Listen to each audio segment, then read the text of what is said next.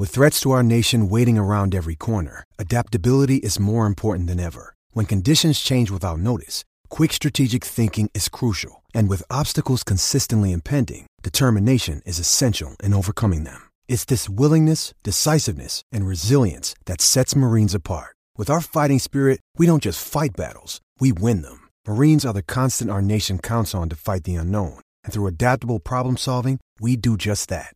Learn more at marines.com. I'm Alex Rodriguez.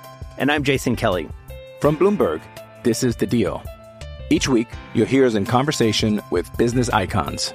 This show will explore deal making across sports, media, and entertainment.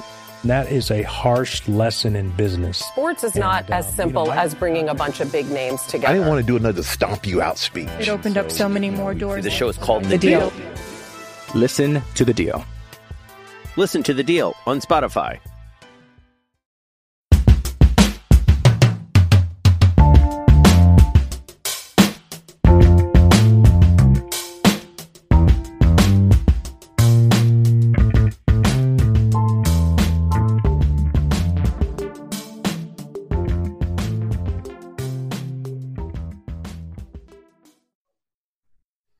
And welcome back for another edition of the Hawkeye Nation uh, Hawkeye History Podcast. I am Rob Howe, uh, publisher of HawkeyeNation.com, and I'm happy to be joined today by former Hawkeye and NFL offensive lineman Adam Gettis. And uh, how are things going, Adam, in this uh, this upside down 2020? 2020 has been crazy. Um, to say the least. You know, there's a lot of things going on. Uh, a few ups, more downs, but yeah. you know, as a country, you know, better that we all come together and try to figure this stuff out. Uh, before we started recording, um, I saw your your son is going to be one on Thursday. Is that your first child, or do you have a, a bigger family? No, this is uh, my one and only child. One okay. and only child.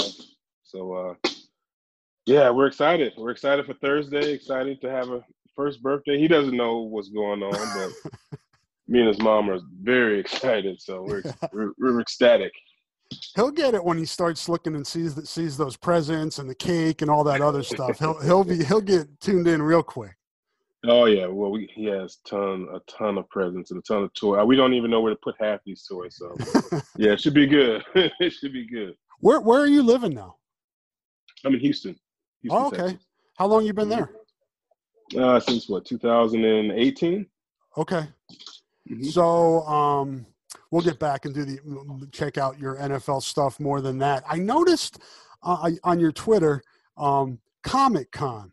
Um, this is uh, I, I, know other Hawkeyes are, are, are, into this type of thing. I think Julian Vandervelde maybe and Mike Daniels and oh, I got stories. you guys have your crew on this for those of us uninitiated, what is it, and what uh, you know, what what what type of vibe do you guys get that you're into?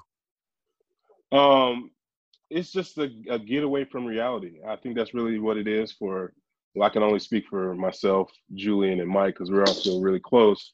But it's kind of our getaway from from football, from daily life. Um, sorry, it's a little loud. He's banging stuff out here, but uh, we just we like to watch cartoon. Well, essentially, anime is just cartoons about different things. You have animes about sports. You have animes about daily life. You have pretty much animes. It can be about anything. So, like I said, it's just getting away from reality a little bit and enjoying uh, animation. Uh, voice actors do a great job. So it's it's just a little bit of everything. And you guys were all at Iowa, you know, at the same time. Did you, did you guys get into this? Were you guys into this when you were here? so I actually got a story about it. Um, me and Julian actually got in trouble for going to an anime convention during football camp. so uh, we we were at football camp. We we stayed at the I want to say I forgot what that hotel is uh, by the water. Um, what the Marriott? It was the Marriott. Yeah, the Marriott. So they have a Comic Con every year at Iowa. I don't know if they still do it, but this was 2008. I want to say. Okay. So we had a curfew about 10 o'clock. I think it was 10, 9 or 10 o'clock. we had bed check. And me and Julian are like, all right, we're roommates. We're going to go down and check it out, have a good time, get back before, um, get back before curfew. so we're watching these videos, different videos in the different rooms, and everybody's dressed up, and we're just so fascinated. And all of a sudden, we, we get up on this anime that we really like. It's like 8:55, and we're like, "All right, it's time to leave. It's time to leave." We don't leave. so we get back upstairs around like 9:05, and nobody says anything. The next day, uh, Kurt calls us up, and he's like, "Did you guys really miss bed check because of anime?" And we're like, yeah. so we, we, we got a little trouble. We we had to do some rolls, but uh, it was worth it. it was definitely worth it. And I saw that, uh, like I said on your Twitter, that you were doing a Q and A. Have you just become more involved with this over time? Yeah, um, I feel like if you're if you really like something, you want to get involved as much as much as possible with it. So, anime is one of those things that I really have a passion about, and I really appreciate. So um, I've been in contact with different uh, companies like Funimation and Crunchyroll. Um, I've been to San Diego Comic Con I think four times now. Been going since 2015 or 16. So I just really enjoy it, and I make it my hobby, and I love it. Cool. Um, was that something that uh, I know anime has not been around, or, or, at least not been popular for a long, long time. But were, did you were you attracted to that kind of like animation and stuff when you were young, when you were little? I was. So um, cartoons have always been my thing. I love cartoons. I didn't even know about anime before cartoons. You know, you don't know what an anime is right. when you're six, seven, eight years old. So I used to watch a lot of Dragon Ball Z just at home or mm-hmm. in my parents' van. I didn't know it was anime. So once the internet started becoming popular, I looked it up, you know, Dragon Ball Z, looking up all the videos, and they're like, anime, anime. I'm like, this is just a cartoon on Cartoon Network, you know. yes, sir. And uh, so I was like, okay, the anime, let me check this out. And then there's just a plethora of things you can find online about anime. That's what really got me into it. Were sports big for you early, uh, uh early on in life? Was that kind of the were those like two of your main interests when you were younger? Yeah, sports was my number one interest. I have to say because I started playing sports. I started playing t-ball when I was four years old, and played what? Let's see, t-ball, then baseball, and then I bowled for about twelve years. That was my main sport. Ended up being my main sport. Um, my dad was a uh, really good bowler, really really good bowler. Could have went PBA if he wanted to. But, really? Uh. Yeah, he was really good. I think he had like maybe four or five, three hundred games. He was really wow. good. And um, then I got into it. Then we started traveling the country bowling. Uh, I was in two or three leagues a year, and we would travel. We traveled to Cincinnati. We traveled to Indiana. We, we've been all over um, bowling for different uh, competitions, different tournaments. And then I started playing basketball because you know, kid from Chicago, everybody plays basketball. So I'm like, I got to do it. I got to do it. So my dad started the basketball camp, and uh, played basketball, and then high school played what football, basketball, and track. So been all over in the sports world. So did you bowl in high school too? Was there a bowling team, or was it more just leagues away from high school? So there was a there was a bowling uh, a bowling team, and uh, I really wanted to join the bowling team, but um, when I was signing up for sports for high school in eighth grade, the football coach came up to me. I was about six two, like 260 pounds. I was a big kid. Uh-huh. And he comes up to me. He's like, "Do you play football?" I'm like, "No, I don't play football. I'm about to go sign up for bowling." He's like, uh, "No, you're not. You're about to play football." I'm like, "I don't want to play football." and he's like, "Well, if you don't like football, just come to the first day. If you don't like it, you can go home. But all your friends are signing up, so you know, just give it a try." And that's how I started playing football.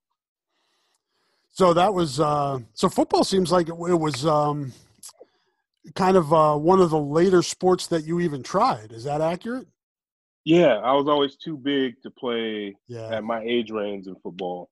I was always the bigger kid, and my mom was like, "No, you're not gonna be playing with eighth graders in your fifth grade." so um, that was just football was never a focus for me. My my dad and my uncle always wanted me to play football because my uncle he got a scholarship to play at St. Joe, um, in India. Is that Indiana? Yeah, I think that's Indiana.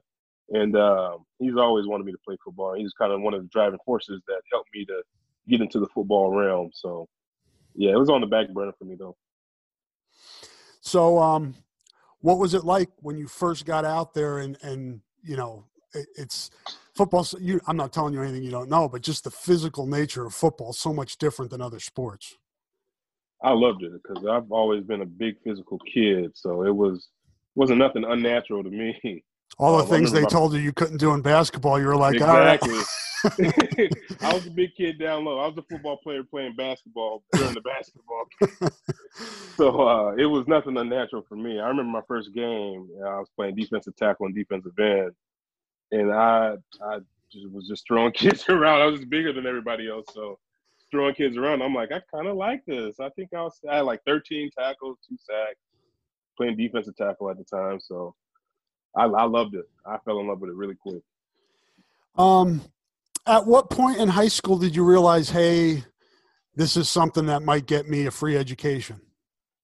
Um, maybe my yeah, it was probably sophomore year. Um, my coaches always kind of said um, I had a two great football coaches who I owe my career to, Coach uh, Rob Zvonar and Jack Eddy. Uh, Rob Zvonar is the head coach at Lincoln Way East, and Jack Eddy was the offensive line coach at the time. And they always saw something in me that they thought could go, you know, and play at another level, at the college level. So they always would tell me, hey, you know, you have an opportunity to be something great here. Uh, there's another guy named Otto Linwood that got a scholarship to Miami of Ohio, and uh, they always kind of saw similarities between me and him. They're like, well, you know, Otto got a scholarship. You can do this. You guys have similar skills. You know, you can be better than him. So I always took that to heart, and they they saw the potential in me since day one. Like I said, Rod, uh, Coach Zvonar said, you know, hey, you should play football because I think you'd be pretty good. So he saw it way before I saw it. So probably sophomore year is actually when I got my first letter, and I want to say it was from it was it was from University of North Carolina. Actually, it was my wow. first letter. And I thought that was really cool, and I was like, okay, maybe I have to take this a little bit more serious. yeah. Um, did you play both ways in high school?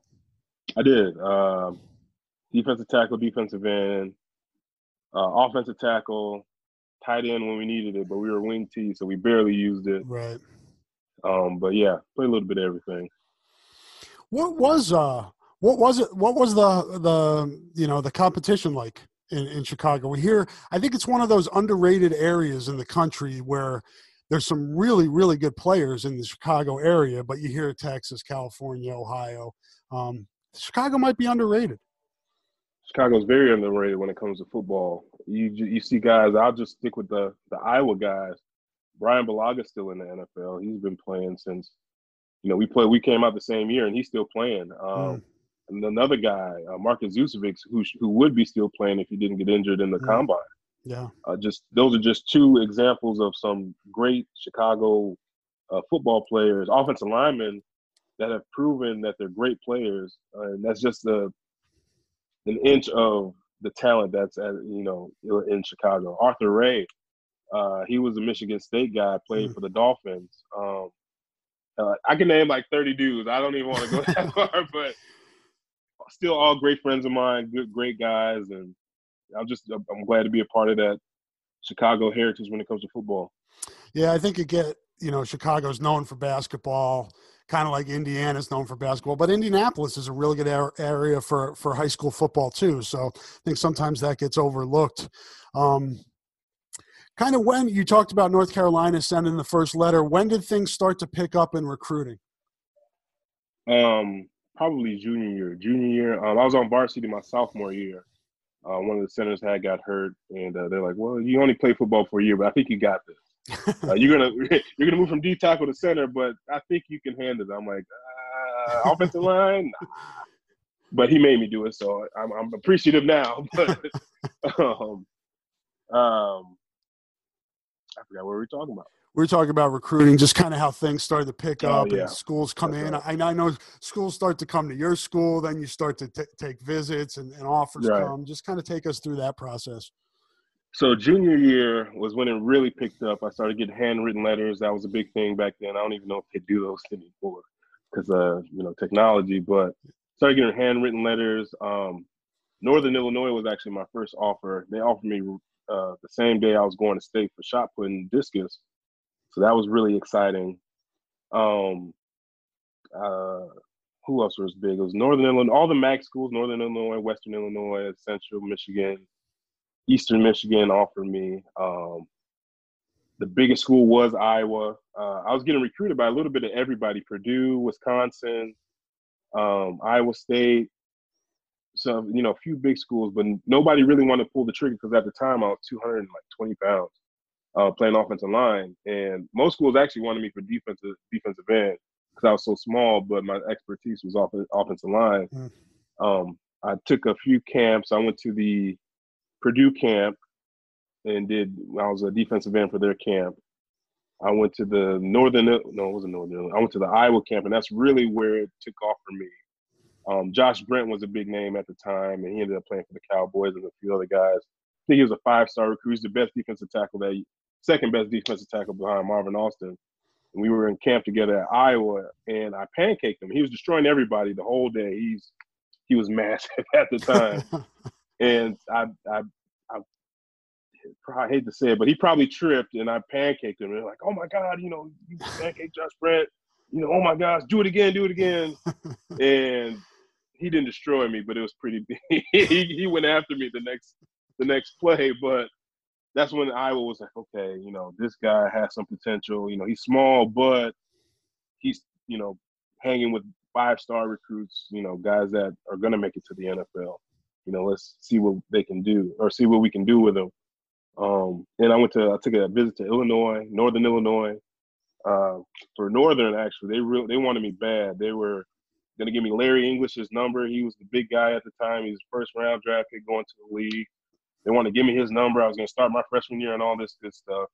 Um, it didn't happen, but Northern was actually my second choice when it came to uh, when it came to school. So I am appreciative of Northern, very appreciative. So Adam, was it just a matter of Big Ten versus MAC, or what? What else was involved in, in that decision? It was um, it was big. It, I, yeah, it was Big Ten versus MAC. Um, I felt like I had a better opportunity going to Iowa being an offensive lineman versus going to Northern Illinois being a defensive lineman. Um, I played, like I said, I played three years offensive line, and I knew that was my niche. Niche, and um, that's just something I wanted to stick with. I really enjoyed it. Uh, Coach Eddie really made offensive line play a uh, uh, a joy for me, so I wanted to stick with it. And Iowa being, you know, the offensive lineman factory that it is, I knew I had the opportunity to maybe be something there. I was just excited to play. I was just like, all right, if I get if I get there, and if I play, I'll be happy regardless of anything else. I never thought about NFL, never thought about making it to the league or any of that. Um, but I said, if, if I can be anything near Marshall Yanda, I'll be a happy guy. so that was that was my that was my measuring stick at all times, actually. So, what was the progression like for you? Um, you seem like one of those. You were a two star, I think, maybe a three star, yeah. two star, three no. star. What was the progression for you in college, and what you know? What was that process like for you before you could get on the field? So um, when I first got there, I was 227 pounds on the first day as an offensive lineman. Um, so for me, I'm like, I probably not gonna do anything here. We'll see. You know, I have some, some confidence in myself, but I'm like, all right. I'm looking at Rob Bruggeman and Seth Olsen on the first day. I'm like, these guys are like six six, six seven, three hundred twenty. I don't think I'm ever gonna. but um, started off at 227. Uh, you know, they had a great weight weight program. Coach Doyle, who's a, a great coach, I'll say that he was a, a great coach, and he was great at what he did. Um, he got me to where I was 250 pounds that that December. So from July to December, I got from 227 to 250. Wow. And I went down to two percent body fat, which was nuts. Yeah. So um, he did his job when when it came to that. Uh, didn't play, redshirted my first year. Second year, got to play. I think it was uh, Florida International. No, it's Florida Atlantic or Florida. No, it's Florida International, and it was either Ball State or somebody else. I got to play the first couple games. Arizona State, I think, was one of the teams. Not Arizona State, uh, Arkansas State, and I actually played pretty well considering I was 250 pounds playing offensive guard. Um, then sophomore year came up, same thing. Played like the first couple games, played well. You know, for what I thought, I was about two seventy at the time. And then my junior and senior year, I played around 280, and that's when I really got my opportunity to play. Uh, Coach Reese Morgan, who was like a father figure to me, and still is, great guy. He uh, he actually gave me the opportunity to play when some other coaches didn't think I was ready to play, and I'm grateful to this day for that guy. Just very thankful for Coach Morgan. Um, I'm trying to remember. Did you have some in- injury issues too that kind of kept you off the field a little bit during some of those years? Yeah. So my junior year, I was slated to start the whole year. That's right. A week before the first game, I had a high ankle sprain in my left ankle. Um, and then I think Jeff Keppel played, but I was fine. Uh, I think it was the Iowa State game. I came off an injury, but they were like, you know, hey, Keppel just got hit by a truck, so we're gonna it was a cool story to have for him. You know, so I'm like, okay. moped. I remember that video, yeah. man. Yeah, it was it's crazy to this day. I'm happy he's alive. But yeah, they gave him the opportunity. I'm like, okay, you know, you know, it kind of hurts my chances for anything. And like I said, I wasn't thinking NFL or anything. I just wanted to play because I love right. football. Wanted to play. So I was kind of upset, but it gave somebody else the opportunity. So I, you know. I'm Alex Rodriguez. And I'm Jason Kelly. From Bloomberg, this is The Deal. Each week, you'll hear us in conversation with business icons. This show will explore deal making across sports, media, and entertainment. That is a harsh lesson in business. Sports is not And, uh, as you simple know, I- as bringing a bunch of big names together. I didn't want to do another stomp you out speech. It opened up so many more doors. The show is called The Deal. Listen to The Deal. Listen to The Deal on Spotify. kind of okay, kind of not okay with it. Um, and then I ended up playing the Michigan in the Michigan State game. We were at Michigan and we ended up winning, which was really cool. That was probably my favorite game. Um, then Michigan State, I got hurt again, and I got rolled up on after we were up thirty to zero after halftime. They kept us in in the first play out of halftime.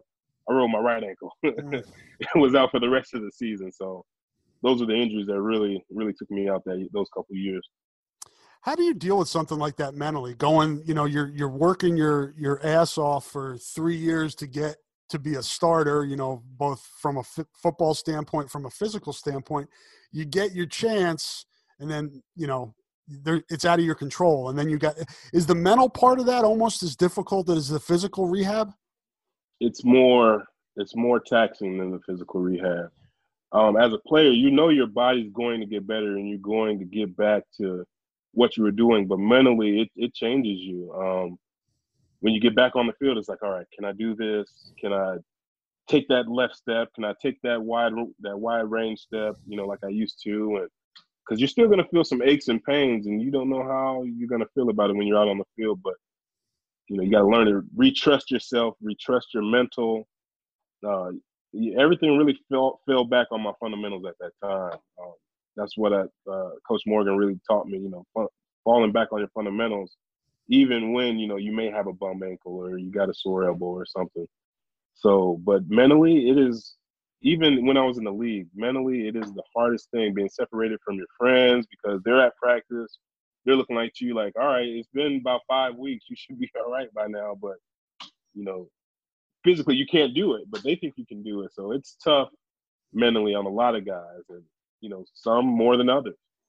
Some guys come out of it really good. Uh, RG3 was a, a, great example of a guy that can come off an injury and just be all right mm. mentally. Uh, and you got some guys that are just after an injury, it's over with for them. So, like I said, mentally, it's tough. What are some of uh, what are your some some of your fondest memories? You were here during a pretty good stretch of, of Iowa football from from 08 to you know or 07 to 11, right? Was you were 07 yeah. to 11? Yeah. So good stretch there. I mean, the 08 season with Shonn Greene and 2009, obviously the Orange Bowl, 2010 beat Missouri in the Insight, um, 2011 uh, played Oklahoma in the Insight. What are, what are some of the memories that stick out most to you?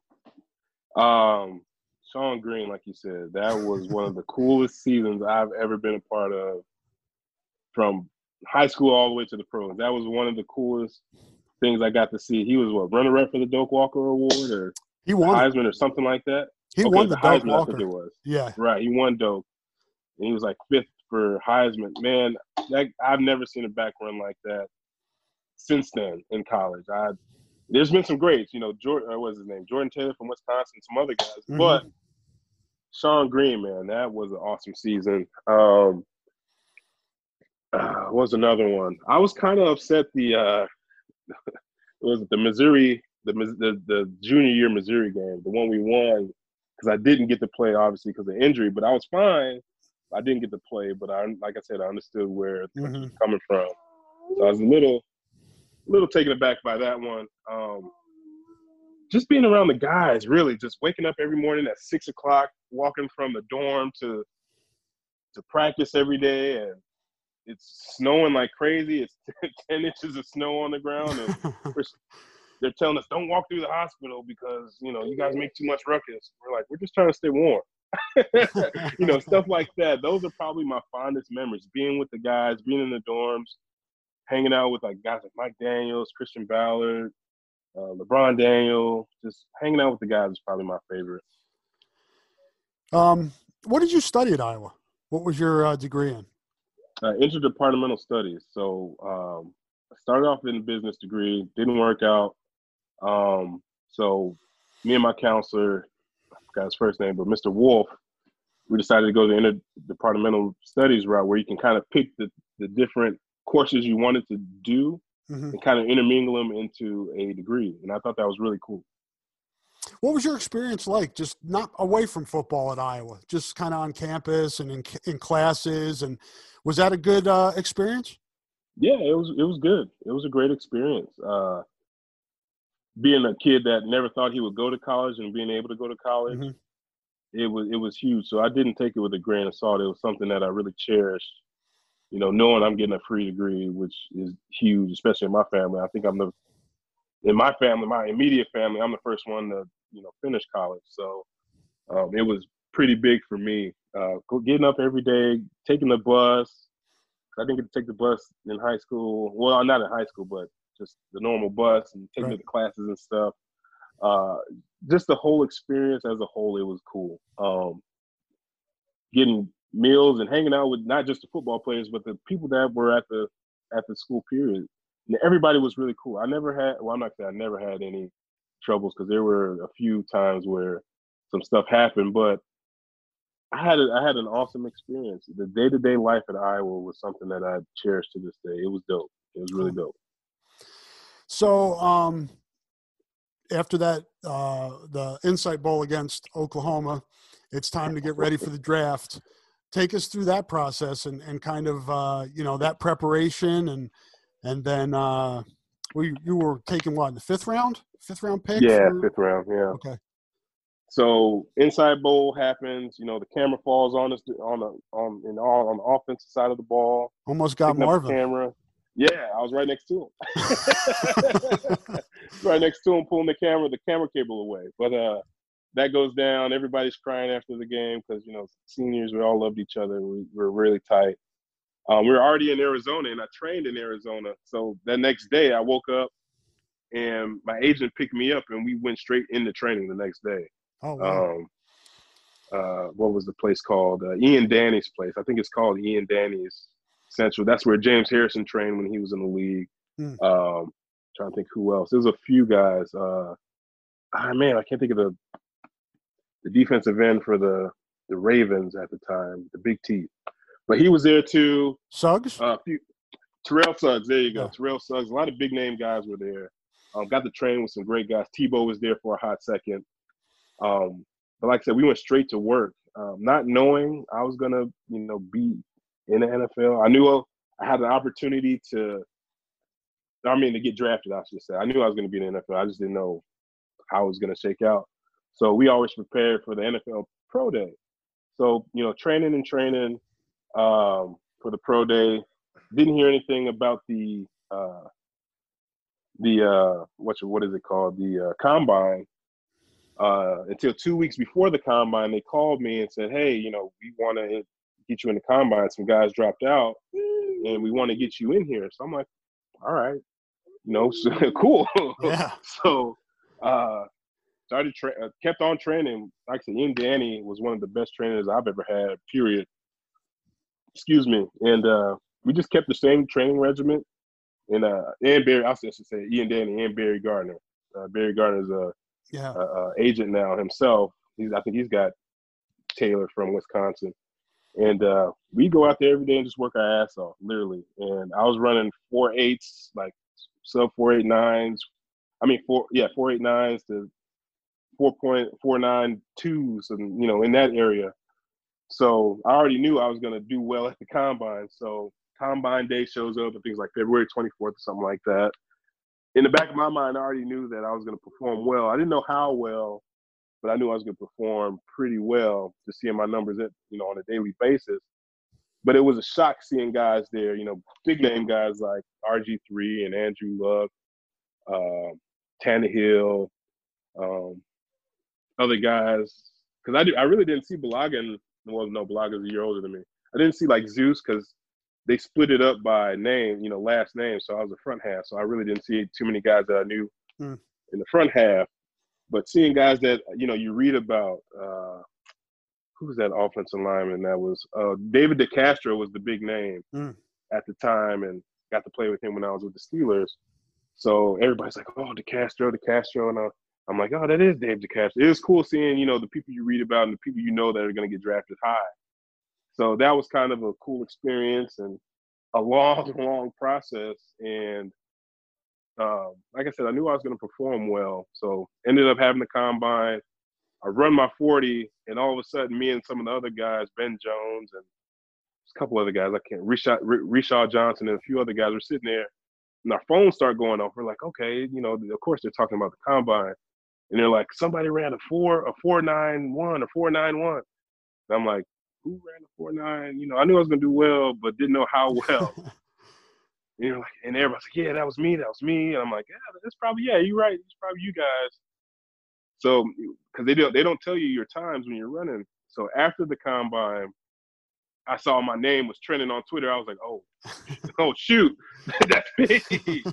so I was freaking out, and everybody was texting me. Facebook wasn't that big at the time, but it's starting to blow up. So Facebook, Instagram, all that, and uh, that's when I kind of knew, like, okay, I can do this. This is this is you know huge for me and um then when a draft time came around and uh you know some people have draft parties some people go out go fishing i went to my grandmother's house because uh, i wanted my family to be together and have everybody that you know really believed in me since day one be there and that's what happened and we're just in the basement you know first round goes by i already knew that wasn't to happen my agent calls me that day the other first round he's like you know you're gonna the, the texans called and they said they're gonna pick you up what was it, third pick in the in the third round. I think it was like the 99th pick. So I'm like, all right, cool. That's what they said. You know, I'm gonna go to the Texans third round. Great. Second round comes. All right. Third round comes. Texans pick comes up. Oh, son. Texans pick comes up. 99th pick, Brandon Brooks. And I'm like, wait, wait, wait, what? Never heard of this guy. You know, big old guy. He didn't go to the combine, so I'm like, ooh. So Brandon Brooks goes up. So I'm like, all right, what's gonna happen next? The next day comes. I get a call from uh, who was the coach at the time from the Washington. It was the Washington Redskins, and uh, Mike Shanahan called me. Hey, you know, we want to bring you in, work with you. I can't wait to work with you. Blah blah blah blah blah. Dan Snyder was on the phone, uh, the owner of the Redskins, and we talked. And they're like, all right, great. You know, see you next week. I'm like, next week. I didn't know how the process works. I'm like, next week already? I don't get to celebrate. so we really we literally left the next week and got to work for rookie minicamp.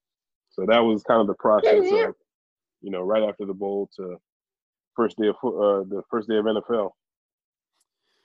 You know, the guys that get picked early, as you talked about, you know, the guys in first, second, third round, they kind of have a leg up when you get to camp, you know, because Right. you got to make the GMs look good if they're picking you that high. You know, they, Exactly. it's all part of the system. Um, what was it like for you as a fifth rounder, having to prove yourself, and then uh, being able to do that, and then and then carve out a career for yourself? I think you you um, you buck the odds, man. A lot of times, guys Yeah. that are in position don't make it. As long as you made it and got to play, as long as you got to play.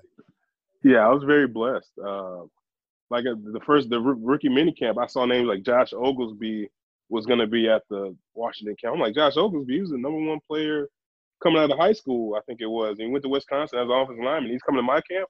This ain't good. so, not knowing the process and how drafting works and how free agency works, I'm like, this guy's gonna beat me out. But you know, finding out, you know, he didn't make it, and you know, I was drafted, so I was slated to make the team.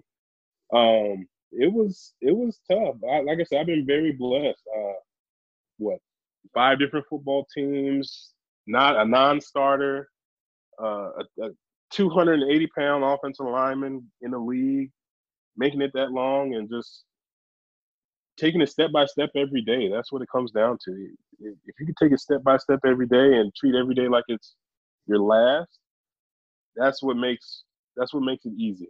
That's what makes it easy for you. That's what it makes it what makes it easy on the coaches because they can trust you. Um, I had a coach come up to me, uh, actually, not even just one coach. It's probably like legit seven coaches saying, "Oh, you know, you're an Iowa guy," and I'm like, "Yeah, I'm an Iowa guy." We said we would have never expect you to be an Iowa guy, you know, dreads and that. Like, no, I'm an Iowa guy.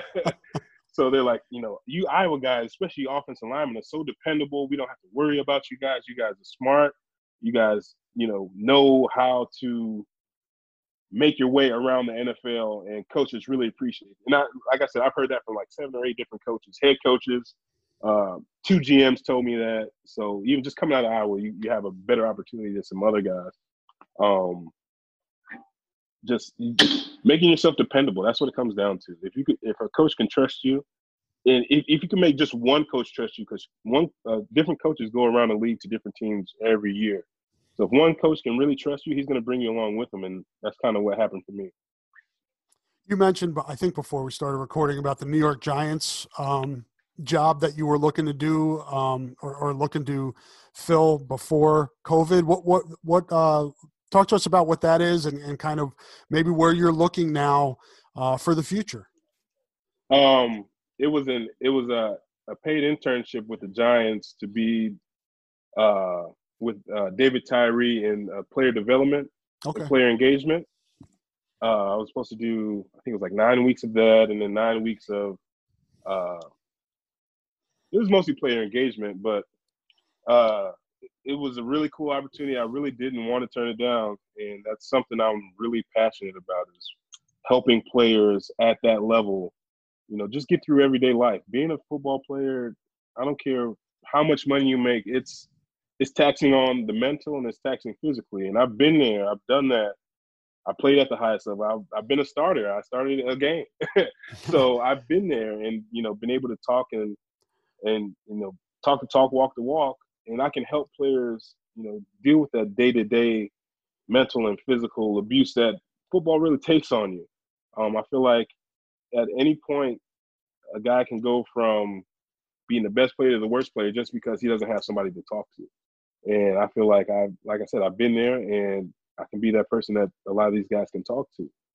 Um, but COVID, man, I tell you, 2020, it's been it's been crazy. So uh, it, it, got canceled because of COVID, uh, which which sucks. But hopefully, uh, another opportunity arises. Hopefully, from another NFL team. I would love to do it for the Texans. Like I said, I'm here in Houston, live in Houston now. Would love to do it at the University of Houston. Uh, player engagement, uh, either for the Texans, uh, Texas Southern, Rice. Mm. So I just want to be, you know, somewhere close to Houston, be around my son. But at the same time, I know my calling is helping other athletes out, uh, get to where they can be them their best selves. So that's kind of where I want to keep my talents at. Uh, twofold question here: Was it hard to decide that fo- you were done with football, playing football, and um, you know, uh, does staying involved in the game kind of help with that transition, or at least trying to do that? Um, it was an easy decision for me to leave football. that sounds ridiculous, but it was true. Um, as soon as I hit 30, my body wasn't running the same as it did at 22, 23 years old. So I'm like, okay, I, mentally, I was one of the best players out there, but physically, nah. yeah. I, but I, have been through so many playbooks, been through four or five different playbooks. Um, a lot of the playbooks are really the same in the NFL once you get down to it. So I could talk to you play by play what everyone has to do from receiver to quarterback to center to guard to tackle. So I was good at that, but um, like I said, physically it was just tough. Um, just years of an- your ankles getting beaten up, your head getting beaten up. I knew it was time for me to kind of settle down, and I wanted to start a family. So that was that ended up being my main focus. Um, being in football, it does help mentally. For me, I, I never I was never Adam the football player. I was Adam the guy that plays football. So it was never, mm-hmm. you know, an identity crisis for me, which I learned a long time ago to keep it that way. So it was an easy transition, but um, being in football, I, it, it, still does help. It, it, helps the mental side for me. Uh, I miss being around guys, yeah. the guys, and you know, watching competition up close and being able to just give my my little bit of wisdom that I do have and put it upon somebody else that may want it or may need it. How I mean, how much of a physical toll has your body taken? I mean, do you, do you feel it pretty much every day when you get up and try to move around? You you got a one year old now. You're going to be chasing him, so that's got that's that's physical. Oh yeah, you I I, I do feel it. Uh, mentally, it's been I don't want to say terrible, but you take a few hits to the head. This you know it's serious. Yeah. Uh, I have memory loss every here here and there, but you know, like I said, that's neither here or there. Uh, what else? Oh yeah, I tore my bicep two years ago that they told me I didn't tear. So you know, go ahead and play through it. Whoa! So I still have this torn bicep uh, from the Bucks. So that kind of sucks. Uh, I would like it repaired. Hopefully, the NFL will take care of it yeah. one of these days. But be looking into that soon. Uh, you know, can't bend as well as I used to. Like I said, I had a few high ankle sprains between college and the pros, so that really messed up my ankles pretty good. But other than that, I I came out pretty clean compared to some other guys. I know some other guys are a lot worse, so I I can't complain. I really can't complain. Um, you, you talked about being involved in in uh, you know helping guys out, helping guys that you know through the mental mental mental part of football, and you know just being there and, and being able, you know, having somebody to talk to is so important. Uh, having right. a mentor or uh, somebody to listen to you, all, you know, that stuff's so important. Um, and if this recent Iowa football story has taught me anything, it's that Iowa didn't have enough of that. It has, it didn't have, you know, John Streif left in 2012, and yeah, you know, yeah. Fred Mims retired, and yeah. a lot of guys that could be that soundboard didn't see they didn't seem to have that as much. Um, how important, uh, you know, you you've played at Iowa, you played in the NFL. How important is it to have that, to have the ability to have somebody to listen that can listen to you?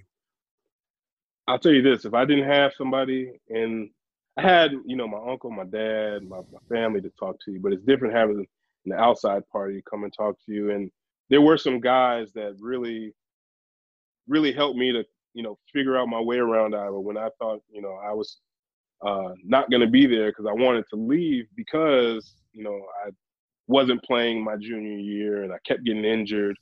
Uh, Erik Campbell was one of them. Sue, great, yeah. great coach.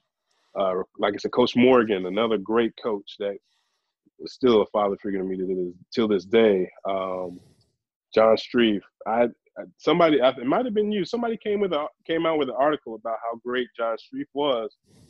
So I I went and texted him. What was that about three uh, three or four days ago, and we had a 15 minute conversation just about you know him being him. There was a story one time where some of the guys went out to the restaurant and he happened happened to be there, and we were eating. We were about to pay for our tab, and the lady's like, "No, that man over there is taking care of it for us. And he's as he's walking out, and it was Streif. Streif is just he was one of those guys, and you can sit down and talk to him about anything. Um, there, there there's those are my big big guys that really helped me get through the my career in, in, in college when I didn't think you know I can make it.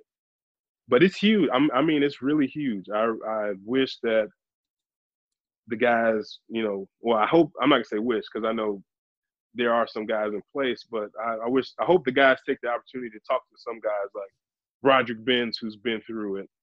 Um, he's he's probably your best resource, I feel, because he came from pretty much the same pedigree that I came from, home and football wise. So if, if the young guys get an opportunity to talk to him, I definitely advise it. Definitely advise it. You know, we look through this, Adam, from a, a lens from outside the football facility and outside the building. Um, what was this like for you when you saw this happening last month when James Daniels kind of got this conversation started? And it's not an easy conversation. We've heard that a lot. But, but right. the tough conversations are necessary.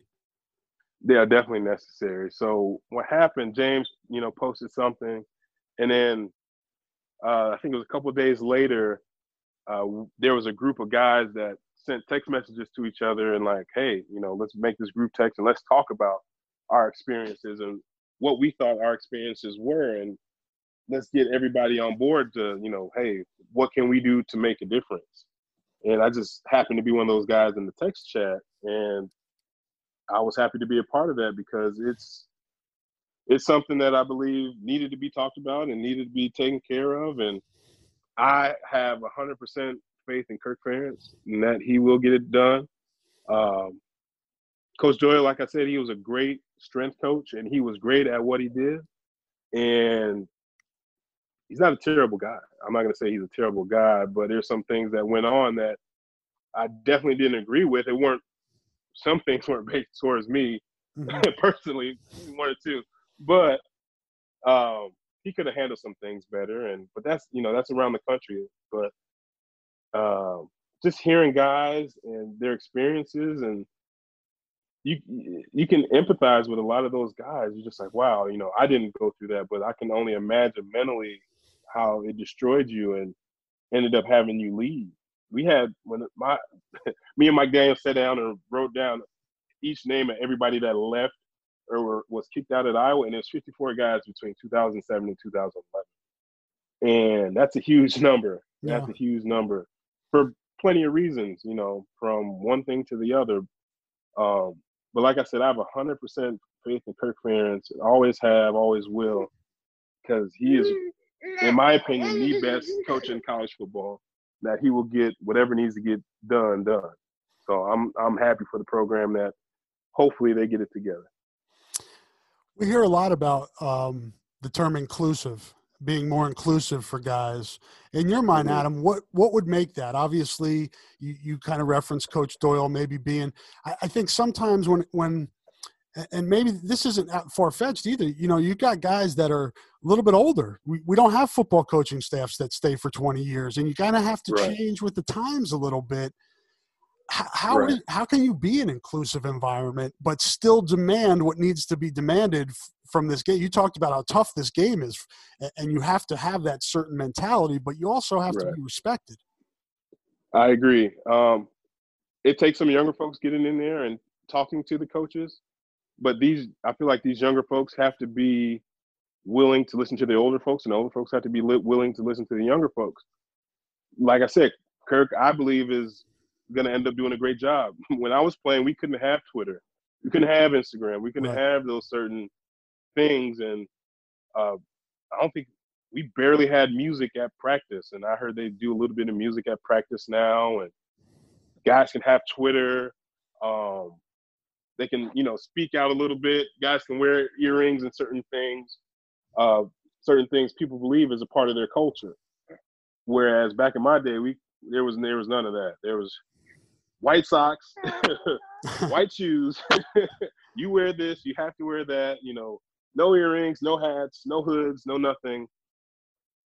But like I said, he I I haven't talked to him personally recently, but from what I've heard, he has changed some things in the program and letting you be yourself a little bit more. And I can definitely appreciate that because it's it's hard losing your identity if if you believe, and it's not about a black and white thing all the time.